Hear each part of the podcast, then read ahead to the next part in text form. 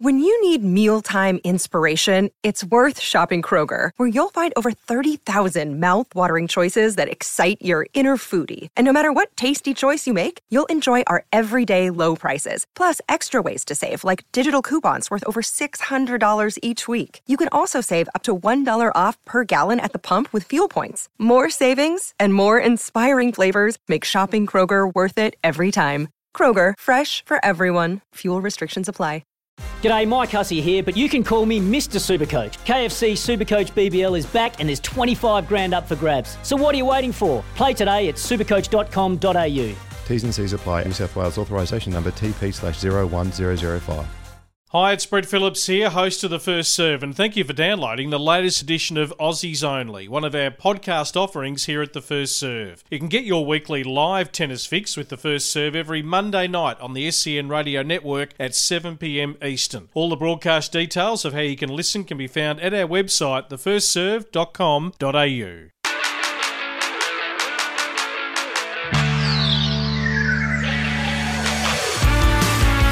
Welcome to Aussies Only, the first serve's deeper look inside the game at home, talking to those inside and outside the tram lines.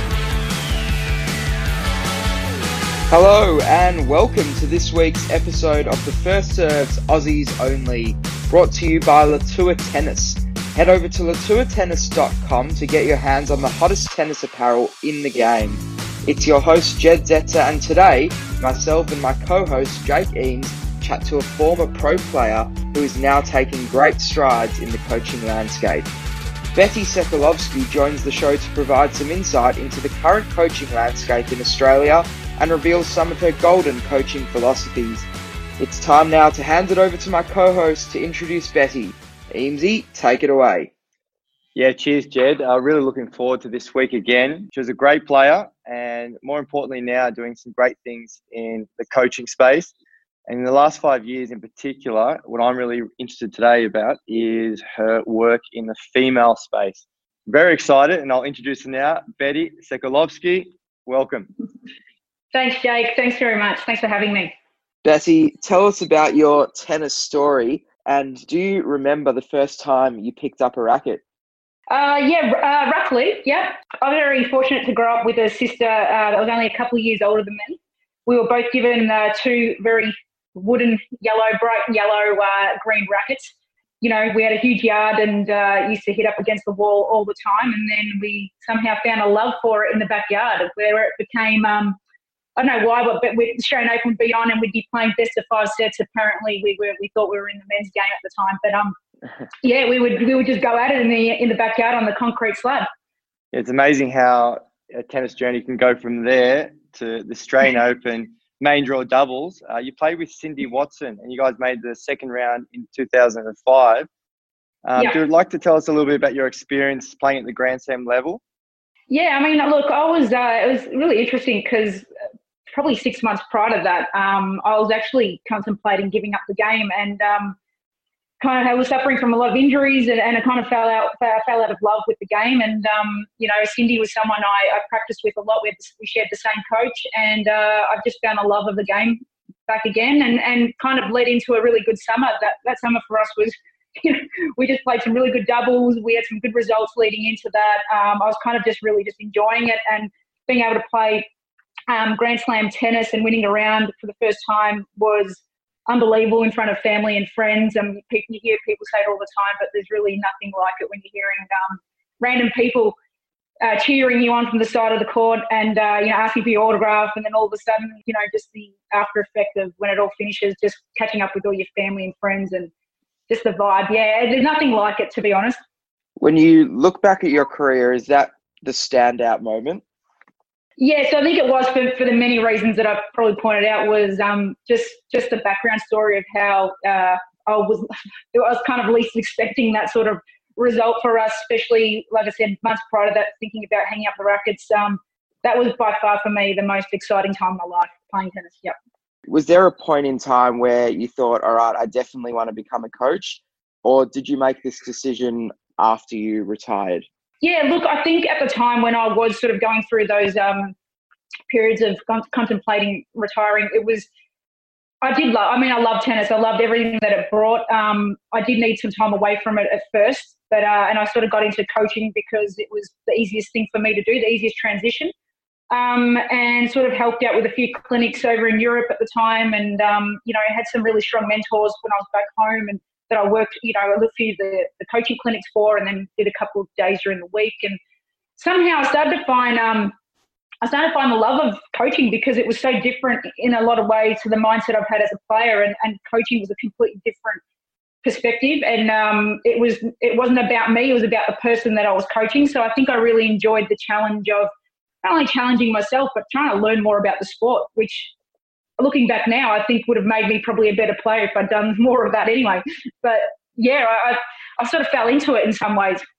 Yeah, I've always had a lot of coaches tell me if I knew what I knew now when I was younger, I'd always be better. When I when I was younger, I was thinking, what are you, what are you talking about? But yeah, once you go into that coaching landscape, you really understand. Like, there's so much you don't know as a player. Unfortunately, that you, you discover being a coach.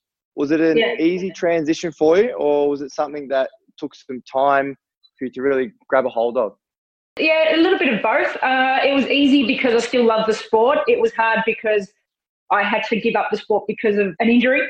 So it was out of my control. So I was a little bit bitter at the time. But I think once I moved into it uh, after a year and I started to look, you know, it's like anything, you get a bit of encouragement and you start to feel a little bit more confident about maybe this is the pathway for you. And um, I started to realize that I maybe had a little bit of a I, I think the communication factor, I really enjoyed getting to know the players I was working with. The care factor was always there.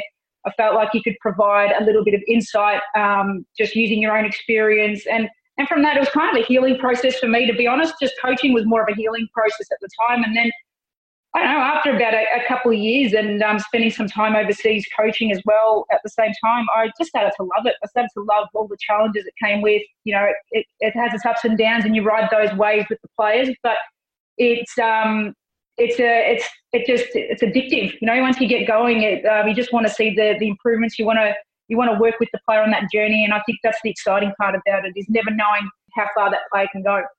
Tell us about those experiences coaching overseas. What were some of the most valuable lessons that you learned?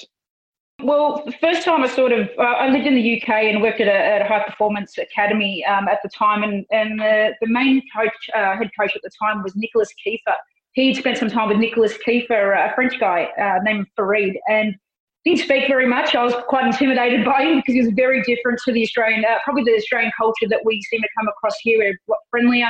You know, we sort of we're a little more sarcastic. Um, so I think when I was over there, I really learnt a lot about uh, how to not, not, conduct yourself, but just simple, just simple things like um, he was very, he was quite strict with the way uh, he liked things to run.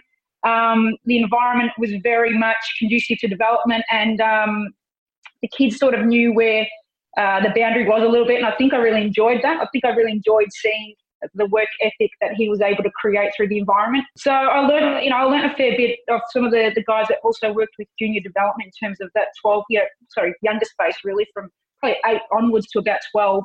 Spent a lot of time in that space as well and um, picked up some you know, some really great insight, things that completely opened up my world. And um, I started to research more about it and, and get more into it. And um, I never knew, you know, I think when you first go into coaching, you kind of want to work with the best players because you think, you know, it's, it's just easier and it's kind of have it all. You don't have to talk much about um, maybe technical things as, as much. But it was interesting when I started working in that younger space. I absolutely love knowing more about the game not only just technically, physically, mentally, getting the best out of the kids at a younger age, the, engagement, um, the environment. So there was so much to learn, and I really, really invested a lot of time in that at the time. Yeah, there, there is so much to learn in that space, and you even look at, I guess, some of the best coaches in the world. You throw them on a, you know, a red red ball court or orange ball court with kids seven to ten, they probably wouldn't know what to do. So it is, there is so much, so many elements of the game to learn. Yeah. What's your current coaching position set up right now? Um, so I was working uh, at the National Academy in Victoria, uh, sorry, Melbourne, um, for Tennis Australia for the last five years. Currently, this year, have moved on to Boroondara Tennis Centre. So going back into the private market, which is exciting, to be honest. Um, mm. you know, I've been in that sort of more of a elite kind of world in the last you know past five years, and I've been really fortunate to, to work along the people alongside the people I've worked with, and also just having access to the players that I've had access to over the last few years. Um, but it's really kind of it's a refreshing take on coaching when you go back out in the private market at the moment, and you know it's a different style of coaching, it's a different mentality, which yeah is, is challenging. Do you mind revealing some of your philosophies that you believe in most and practice today? Yeah, I mean, I get asked this question a lot, and it's a really interesting question to answer. Um, you know, I think my philosophy has always been around just getting the best out of the player you're working with. So everyone's different. You know, I can have my set ways, but at the end of the day, if that way is not really getting the best out of my player, you know, you have to be adaptable. So I always mm. make sure the care factor for me is just huge. So I, I always just bring that to the, you know, forefront of everything I do. I probably over communicate a lot of the time with my players, but I just to, just to make sure that you know it's a lonely world tennis, unfortunately at times, and I think you know players get lost within that. So I always make sure that uh, whatever I'm doing, I'm trying to get the best. Not only are they trying to get the best out of themselves, but I'm making sure that I'm creating an environment that uh, achieves that. Yeah, that's great. And I know at Boroondara as well, um, Jared Maher is there, who also played on the circuit. So yep. quite of a strong, strong team there two players there, say yourself and Jared, for example, obviously players now coaches. What are the main key factors you take away from being a player that you can help a developing junior? I think it's just knowing the amount of hard work that goes into it every single day and the commitment that's required. Mm. I think sometimes, uh, you know, look, we're so far away from the world here, it's very difficult for players to get a gauge of, I guess, the, the talent that is around the world and the amount of hours these kids are spending around tennis courts. And and uh, yeah, I think it's really important to be able to share just the amount of commitment that is required and hard work and the ups and downs. It's not only just about the tennis, hitting the tennis balls, it's really about managing now. I think with um, the, the, mental side of it and balancing out some of those things throughout your life and, and just having someone to speak to. Um, I look back and I think, you know, what, what was missing. And I think for me, it was balance. And mm. yeah, you can kind of share those experiences as a player with, with these kids. Uh, I think the, the story the storytelling behind that's really engaging for a lot of the players.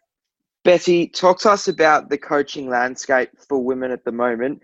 Do you believe there are enough women coaching tennis in Australia?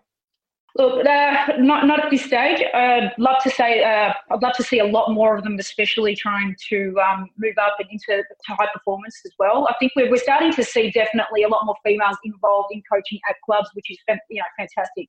Uh, I think we're doing a really good job with the coaching courses, trying to engage women and get them more involved.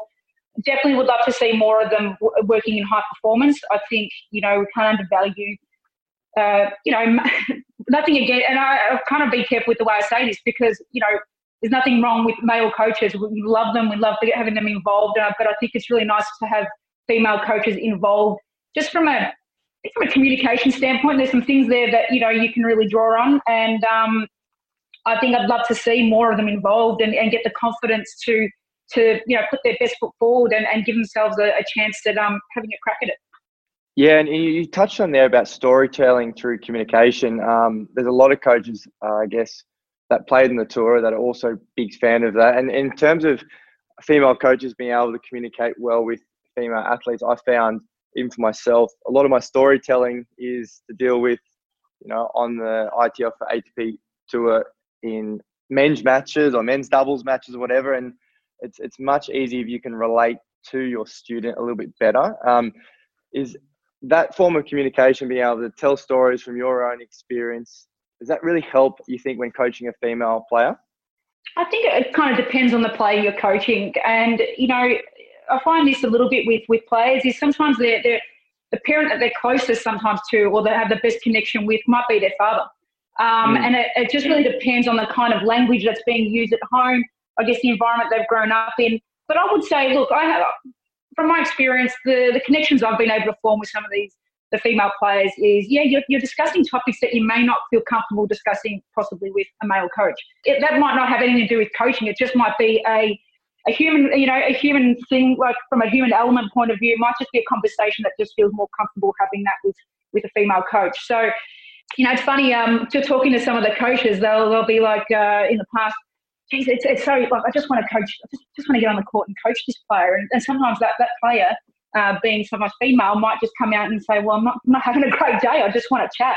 Uh, mm. And sometimes having that conversation on the side of the court is much more beneficial than hitting tennis balls.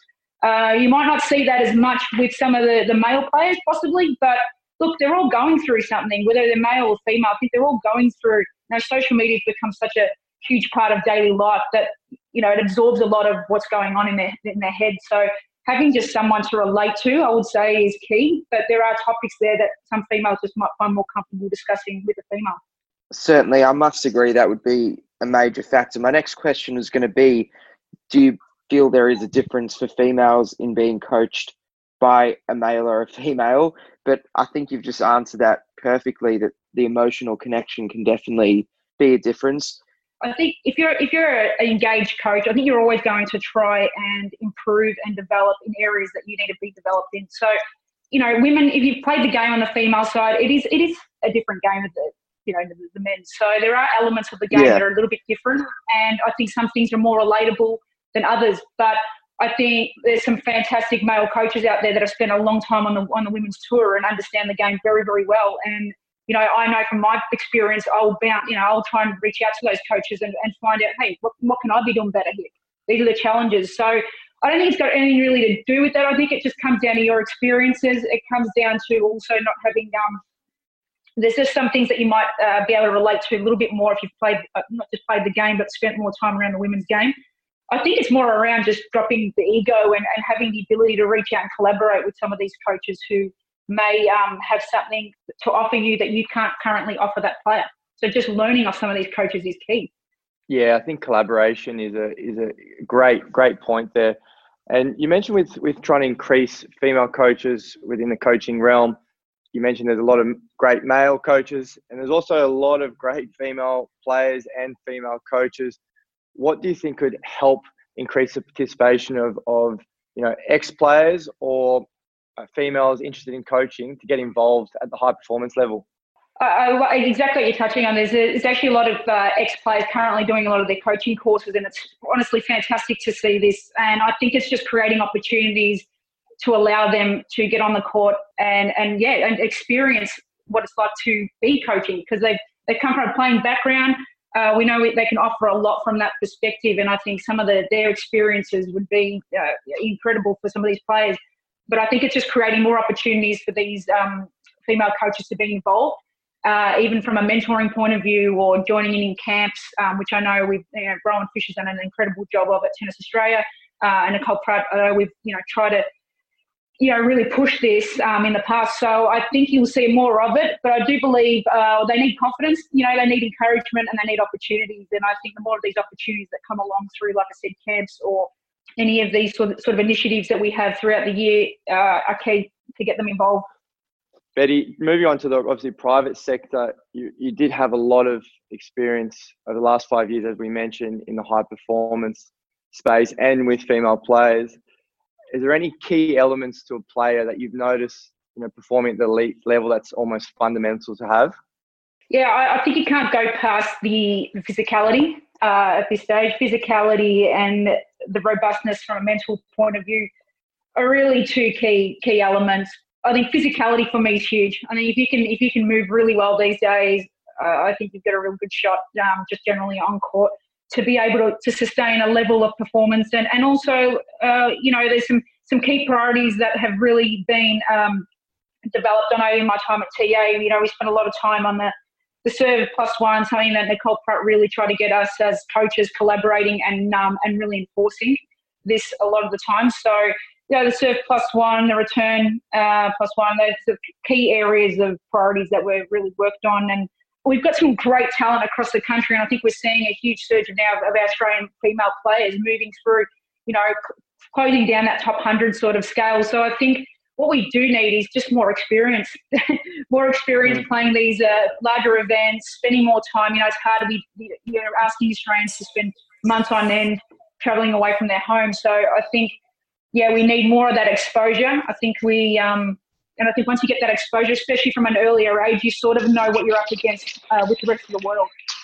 Beti, uh, just when it comes to the Tennis Australia performance review, do you feel that the changes made will be beneficial for young players who are aspiring to go pro and rising up the ranks? Yeah, it's uh, interesting now that I'm sort of in the private market. Uh, I'm getting a better feel for how it, it, it, could possibly play out. But I think, look, I think it's really positive for coaches on the outside to have more involvement in their players' development down the track. It, it creates the ability to have a, uh, to be able to plan uh, a little more long term versus short term. And I think it's uh, I think if we can collaborate more, I, I think this is a it's a win win for everybody. And you know, you're going to have a kid that comes into a club and develops a relationship with a coach and I think it allows them to keep building on that relationship, that trust, and develop, like I said, a longer term process of thinking. And, you know, we're TA, you know, I've got some fantastic coaches in there who've had some incredible experiences. And I think, you know, what you can't provide possibly as a private coach, whether it's, um, you know, maybe you maybe you haven't been exposed to a certain level of, of performance. I think you can always touch base with those guys and, and ask the questions. And, um, I'd like to see it working like that. Yeah, I'd definitely like to see, you know, some of the best kids in the state or in the nation, I guess, getting together. Creates an amazing environment to for not only the, the, players to be involved in, but the coaches to be involved in as well. What are some things you're really yeah. looking forward to getting into into the private sector now? I think it's more the collaboration. I think that's one thing we haven't had uh, forever is you know having getting coaches together and collaborating and trying to get their best kids or their you know their crop of kids together more often, like you said. I think mm. um, one thing is always a fear of is you know losing your kids to another coach, and I think you know you've got some coaches out there with generally the right sort of intentions. I really believe getting them together more often is the way to go, and I think kids will see that this is you know it's a positive. Coaches are working together, and you know it should be seen as a positive uh, element because as we know, you could be a club further out somewhere in the suburbs, and you might only have one kid out there that's not exposed to this. So I'd love to see more, yeah, more collaboration, and I know that's something I'm currently doing myself. And it's you know I'm learning. I'm, I'm learning to adapt into a new environment and uh, and trying to get this to happen a little bit more in our culture. Yeah, you're exactly right there, and I think that that's one of the main difficulties in the private sector is you've got to cover so many elements of I guess the business and yes. you've only got a limited amount of time. So I guess that's the, the, one of the main things I've noticed in the private sector is you're not handed a small bunch of players that you're you're looking after day in day out. You kind of got a wider range of responsibilities. Um, so yeah. with collaborations, are you looking, you know, different maybe different squads and different kind of um, input from other coaches that could help benefit you know a player you might have coming through your private business? I think we've been fortunate enough to, to build the relationships. Um, I have, in my time at Tennis Australia, I built some great relationships with a lot of coaches that I hadn't had relationships before. Um, mm. And I think it's it's just the conversation of, hey, you know, let's get our kids together and have some, you know, match play or, you know, trying to create this sort of environment for the kids because it's not only stimulating for the kids, but it's also something stimulating for the coaches. And, you know, I, I was in the private market years ago before, prior to Tennis Australia and, um, you know it can get very dull when you're when you're just doing the same thing day in day out and don't have anyone to bounce ideas off so i think this also gives coaches an opportunity to socialize a little bit and bounce some ideas off each other and, and try and figure out how they can only not only strengthen their program but strengthen themselves as coaches and keep improving. I must agree. It sounds like those changes will be majorly beneficial and and make the coach's life a little bit easier in just communicating with the player and having a bit more variety. Beti, what's one golden tip that you would have for a young aspiring tennis player hoping to go pro? So, so many that would come to my head, but really, I, I think it's to love the game and become a student of the game. Um, the more you understand about this wonderful sport, I think the more you can kind of go into it a little bit more educated. But I think it's just love what you do is just so important. You know, I think that's that's something I feel like when we were growing up as kids that you, you just love playing sport. You love watching it. You love playing it. And I think if you can if you can love it and understand that, yeah, it's hard work, but if you can commit yourself, some wonderful things can come out of this this sport. Not only from a from a tennis point of view, but just from a life skill. And yeah, I'd say just to love what you do on a day to day basis. Yeah, I think that's a great tip there, Beti. And do you have any, I guess, advice for trying to enhance, I guess, a child's love of the game, for example, because there's a lot of other pressures that come in into yeah. play there in terms of rankings, results, uh, you know, the financial support from parents, and it does somehow, uh, under all these pressures, need to come back to I'm doing this sport because I love it. Yeah, it's exactly right, and I think um, it's very easy to say, you know, I love doing it, and I, but I think it's more around the team of people you have around that child. So, you know, I think I always talk about team because I think it's so important to have the right sort of people around your child at the right time. You know, educating them on on exactly that. It's the financial stress of a family, bringing the family on the journey, educating them. Um, it's a slow burn with some families, and that's okay. It just takes time to educate them through what are some of the things that they can expect down the track. So I, I'm really a big believer in having the right team at the right time to be able to help foster not only the enjoyment, but it's also just creating an environment where the player feels safe. That it's okay. You're gonna you're gonna you're gonna lose. You're gonna win but it's just that constant education around the family as a whole, not just the child. Because I feel like sometimes that's something that does get left out is speaking to the child, but you're not actually bringing the family on the journey either. So I think it's a, as a whole, you need to bring that whole entire family um, in on those conversations as much as possible and keep educating them through it. Yeah, and the journey as well, Beti, it just really can go to so many different places and so many avenues. Um, are you one to as well just promote various avenues in terms of club tennis, college mm-hmm. pathways, going pro, and how much do you think that's important in terms of having a clear goal for a player to really enjoy their journey? Yeah, absolutely. Um, I think I've definitely spent more time thinking about it during my time at TA because, you know, the college pathway is a pathway that we do encourage our players to go down, and I think it's a yeah, exactly. Not everybody is going to go down the one way, and I think it's creating, um, you know, alternatives for the player that there are other ways you can go about this lifestyle, and not, it doesn't necessarily have to be the one that is really obvious. So, yeah, definitely, I encourage, you know, college. It could be even uni here for some kids. It really depends on the on the, the athlete and the person and what they really want to do and what their beliefs are. And um, but I know college has been such a huge part of um, with some of the females we have even coming up, you know, in the top, you know, top 150. Some of them have gone to college for, you know, four years and uh, have come out of it uh, phenomenally well. So it's a it's a great pathway, and definitely I think we need to keep our eyes open to that and, and keep our um, yeah, sorry, mind open to those options. Just when it comes to players making that transition from either college to the tour or juniors to the tour, do you feel it could be more beneficial for players? to maybe move overseas to Europe or to America just to have a base there rather than being in Australia where there's far less pro tour tournaments year round? Do you think it would be more beneficial for them to have a base overseas?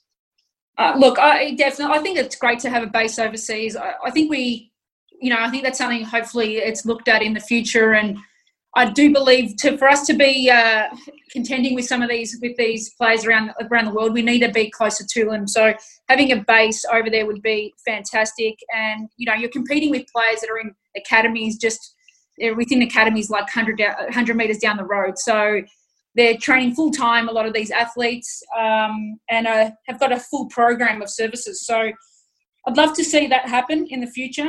Um, I'd, I'd love to see the kids traveling a little more a little earlier on, maybe not too not too young, but just giving them some exposure, I think is important. And I think when you start to see this, yeah, I, I think I think a base is a no brainer in some ways. Beti, thank you so much for joining us on the show today. We really appreciate it. You're doing some marvelous things in the coaching landscape and you're so young, which is amazing because you've got so many years ahead of you. We really appreciate you taking the time out to join us today. Uh, thank you very much, guys. I really appreciate you having me on, and um, uh, you're doing some great things yourself. So keep up the great work. Thanks, Thanks so It's been great to chat. Thanks, guys. Well, we hope you enjoyed our chat with Beti Sekulovski. All thanks to Latour Tennis. Make sure to head over to latourtennis.com to check out their latest Dig 3 collection before it sells out. Make sure as well to check out our previous editions of the show, including last week's chat with Paul Hanley for another week. Thank you for tuning into this edition of Aussies Only. Subscribe to the First Serve via Apple Podcasts, Google Podcasts, Spotify, or your preferred podcast platform to listen at your convenience to all our weekly content, including past editions of Aussies Only, as well as our dedicated commercial radio program each Monday on SEN that you may have missed at 7 p.m. Eastern. Crunching the Numbers, and In the Huddle, produced by Study and Play USA. Subscribe to The First Serve, your home of tennis. Want to witness the world's biggest football game? Head to iCanWin.com.au, predict Australia's score with a crystal ball, and it could be you and a friend at the FIFA World Cup Qatar 2022 semi finals, all thanks to McDonald's. Maccas, together and loving it. TNCs apply.